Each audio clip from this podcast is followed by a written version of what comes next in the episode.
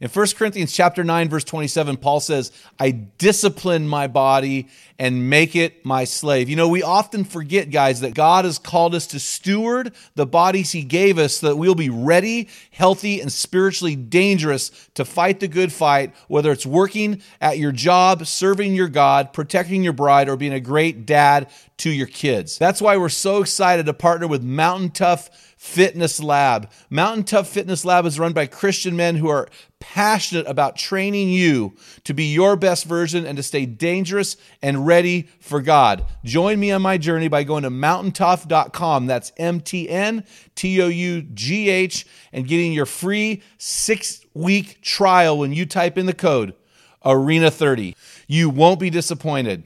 Stay dangerous.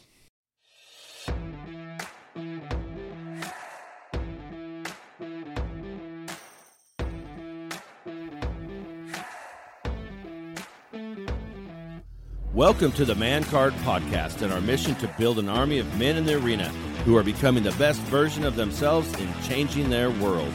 Males are born, but men are made. We're going to separate the men from the boys. A man is as a man does. We want to help you to become the best version of you. Theodore Roosevelt spoke about this rare breed, saying, The credit belongs to the man who is actually in the arena, whose face is marred by dust and sweat and blood. That's awesome. The man card belongs to those protecting integrity, fighting apathy, pursuing God passionately, leading courageously, and finishing strong. A man is as a man does. Enjoy today's episode.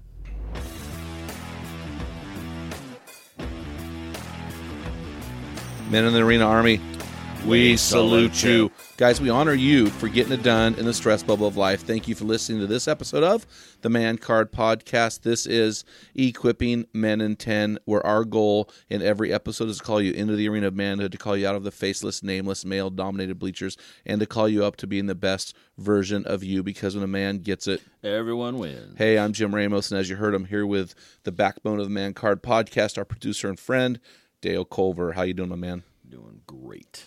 Hey, what do you got for a man law today? Okay. Everything you do, you do it with excellence. You you put your heart into it when you're doing stuff, um, especially like projects or or whatever. Um, if you're uh, doing something for someone else, bringing forth your best. Um, someone hires you for something. This is one of the things I try to teach my kids. If you are the water server at a restaurant and that's your first job, you are the best Yeah. water server out there. So I think that we've done this one before. Have we? I don't know. It, sound, it sounds really familiar. How would you deci- define excellence? Let's go that route. your attitude in which you do something is like this uh, matters and you care what the final result is in it um, that so i'm a photographer and do i want whatever i take the pictures of would i want that on your wall and would i want people to know that i took it mm-hmm. or eh, you know is it good enough for me to sign my name on it and say dale took that photograph Yeah. or is it like, oh man, I hope they never put that on their wall because that's embarrassing. That's a representation of you and your work. Well, and I think also is that we tend to coast when we get to a certain level. And so I heard a guy define excellence one time as getting better every time, trying to get better. And so I think there's an improvement. There's a uh, um, a component where you're not fully satisfied with the result. You're constantly trying to improve it, tweak it, make it a little better. Well, and that's you, you and your DNA, hundred percent, because you're constantly like, hey, we got to do this better, and you challenge me to do that, and you know. I think I got something mastered, and you're like, "All right, we got to reinvent this." I'm going. I just figured out how to do this. Yeah. Well, you know, it's funny. We tend to in life uh, coast. We get to a certain point and we coast. So I'm in my 50s right now, which is typically the biggest money earning decade of a life. And then our 60s, we see a, a slowdown. And then our 70s, we see basically retirement and then coast into oblivion and, anonymity and death. And really, that's not how God has wired us. He's wired us to continue to grow and to serve and to live eh, all the way until we see Him face to face. And so for me, I think, man, the retired guy should be the biggest servant servant in the whole church and, and not the laziest most anonymous guy so hey that's really good man so i want to talk about uh, something for the meat of our podcast. I want to talk about the glue that bonds a marriage together. And if you're a regular listener to the Man Card podcast, you probably already know what that that is. But if you aren't, you're going to probably throw out the typical Sunday school answer that we hear all the time, and that that'll be love, love. All you need is love. Wah, wah, wah, wah, wah. You know, and that's like the church answer is all you need is love. And I thought about that and I thought, well, if that is the case, then Christian marriages should be far and away uh, the best marriages out there. And, and, in reality, it isn't. Half of the, the, the divorce rates in the church are the same as outside of the church. So either we have misdefined love or we have we are not or or Christianity doesn't work. And so what I would say is we throw love around with full knowledge of what if we if we throw the word love around with full knowledge of what love really is and does we'd be in a way better boat as a christian marriage the agape love this sacrificial servant love of god that kind of love will make a marriage thrive and last and grow I agree. The problem is we don't get to that level. We live in phileo love or we live in eros love. We live in a very selfish love. And so so for me, I think love is the answer but I'm going to use a different word for the glue that holds a marriage together. Do you know what that word is, Dale? The glue that holds marriage together. The glue that bonds oh, a marriage. Chicka chicka wow wow. That's right. It is sex. so sex is really, you know, it's really funny when I counsel couples, and I'm not a licensed counselor. This is going off of experience. I notice that the sex, their sex life, when we talk about sex, it really determines how healthy that marriage is in the midst of all of their problems, in the midst of their turmoil, in the midst of trying to figure out how to speak each other's language and how to love better. And so I really do think that love is a huge factor in sex. I mean, I wish somebody would come out and write a book about the the set that sex in in marriage and how important it is and how bonding it is. Not only bonding spiritually, but sex bonds us in marriage to our wife uh, physically, emotionally, spiritually. Uh, and so I want to talk about several things about sex. And I'm not an expert on sex. I've just been married to the same woman for 26 years and have had sex with only her. And so I'm just going to, in those 26 years. And so I want to talk about a couple things. When I talk about the glue that bonds a marriage, I'm talking about monogamous sex. So I'm talking about faithful sex. I'm talking about fidelity. I'm talking about a man and a woman growing and learning each other's bodies through the course of a lifetime. I cannot remember the magazine. I think it was Time magazine. It might have been Newsweek several years ago came out with a survey about sex and they found that the the couples that had the best sex were Christian monogamous couples because they had they were faithful, they were monogamous, they put Christ the center, they had sacrifice involved in the sex, not they weren't sacrificing animals during sex. They were they were actually the being sacrificial about their lovemaking when they maybe didn't want to, they did if the other partner wanted to, and so monogamous sex. I have uh, been with one woman all my life, and I'm tell you what, I would not want anything else with my sex life than than my time in my life with Shanna. So I think monogamy is the best way to go. It's God's plan yeah, and it, it is the number one thing that we need to really think of when we're in a marriage covenant. And then the second thing about sex I want to tell you is this sex doesn't always mean intercourse. So it can mean a lot of other things through the course of a marriage. So I'm not going to, I'll let you fill in the blanks there. But when I'm talking about sex, you know, I'm not talking necessarily all the time about intercourse. So you can figure that out. I think it's satisfying your partner's needs even when you can't or even when you don't want to, and just finding ways to make that happen. The next thing is sex needs to be regular sex. So I'm going to quiz you, Dale. So you've been married how long? 22 years. So you've been married 22 years. I've been married 26 years. How regular do you think sex should be in a marriage? How regular when when when you think of a healthy sexual relationship? At least once a week, I think. So my answer was four times a month. So there's one week where she can't physically have intercourse because she's yeah. in her cycle. Mm-hmm. But but I would think four times a month minimum, right, for healthy regular sex.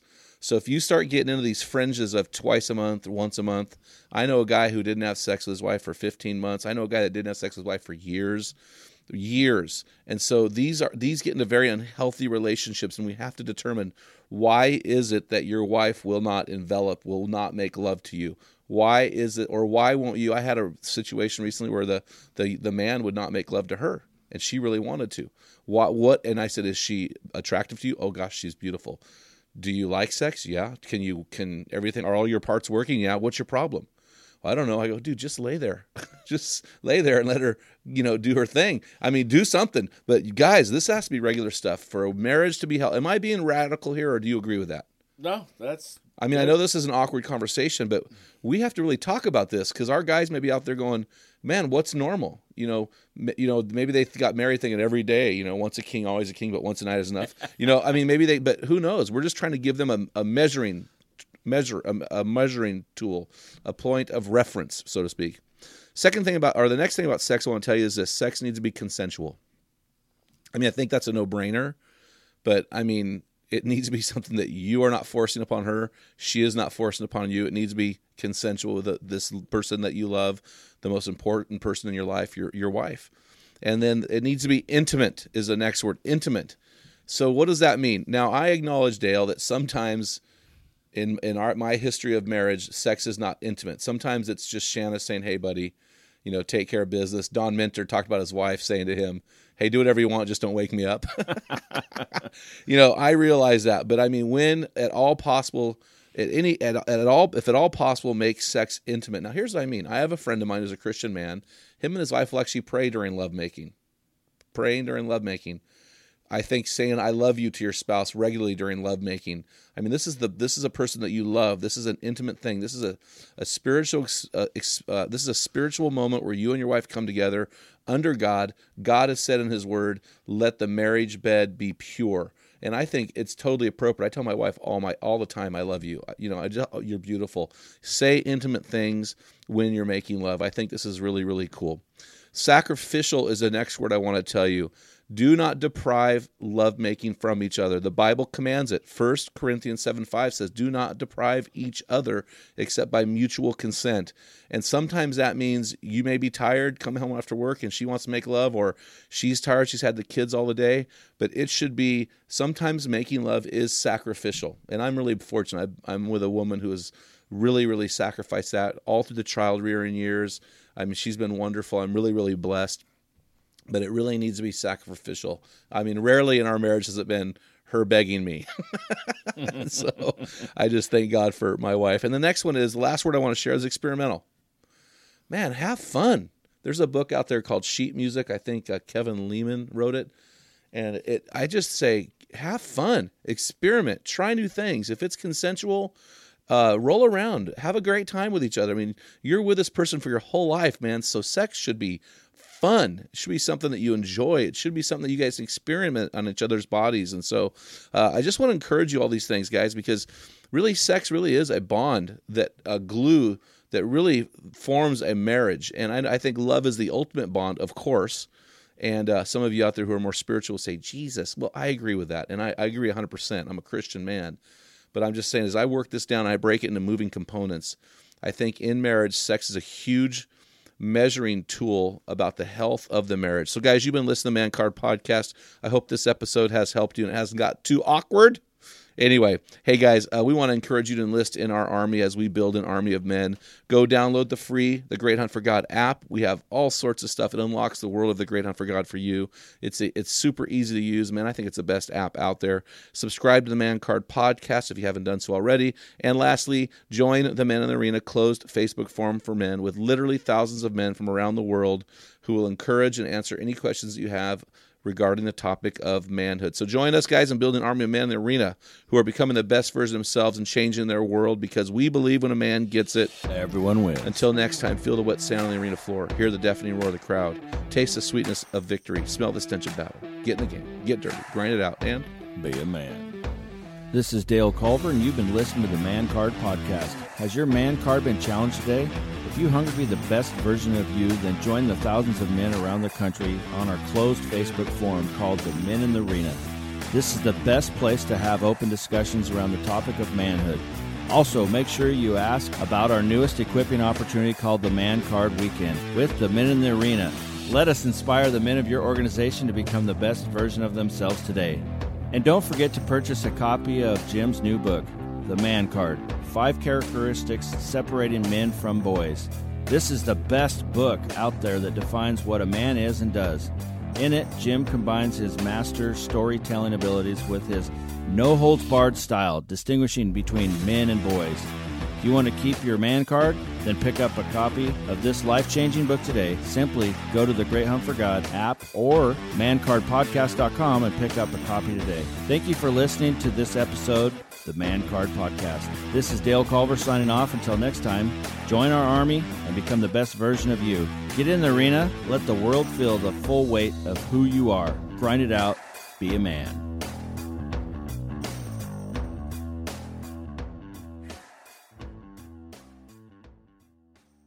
What type of dad are you? Guys, in my 35 years of ministry, I've noticed that guys basically fall into two categories. And in those categories, there are four types of dad or four phases that you pass through as a dad.